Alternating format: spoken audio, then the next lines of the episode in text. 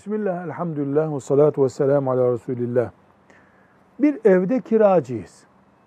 Bizim kiracı olduğumuz evi sahibi faizli bir işlemle almış. Biz o evde, o yani ev sahibimiz faizli bir işleme girdi diye kiracı olmakla günaha girer miyiz? Hayır girmeyiz. Çünkü biz oturduğumuz evin elbette en takva sistemle oluşturulmasını ararız, isteriz ama sahibinin günahından biz mesul olmayız. Ona ortak değiliz çünkü. Velhamdülillahi Rabbil Alemin.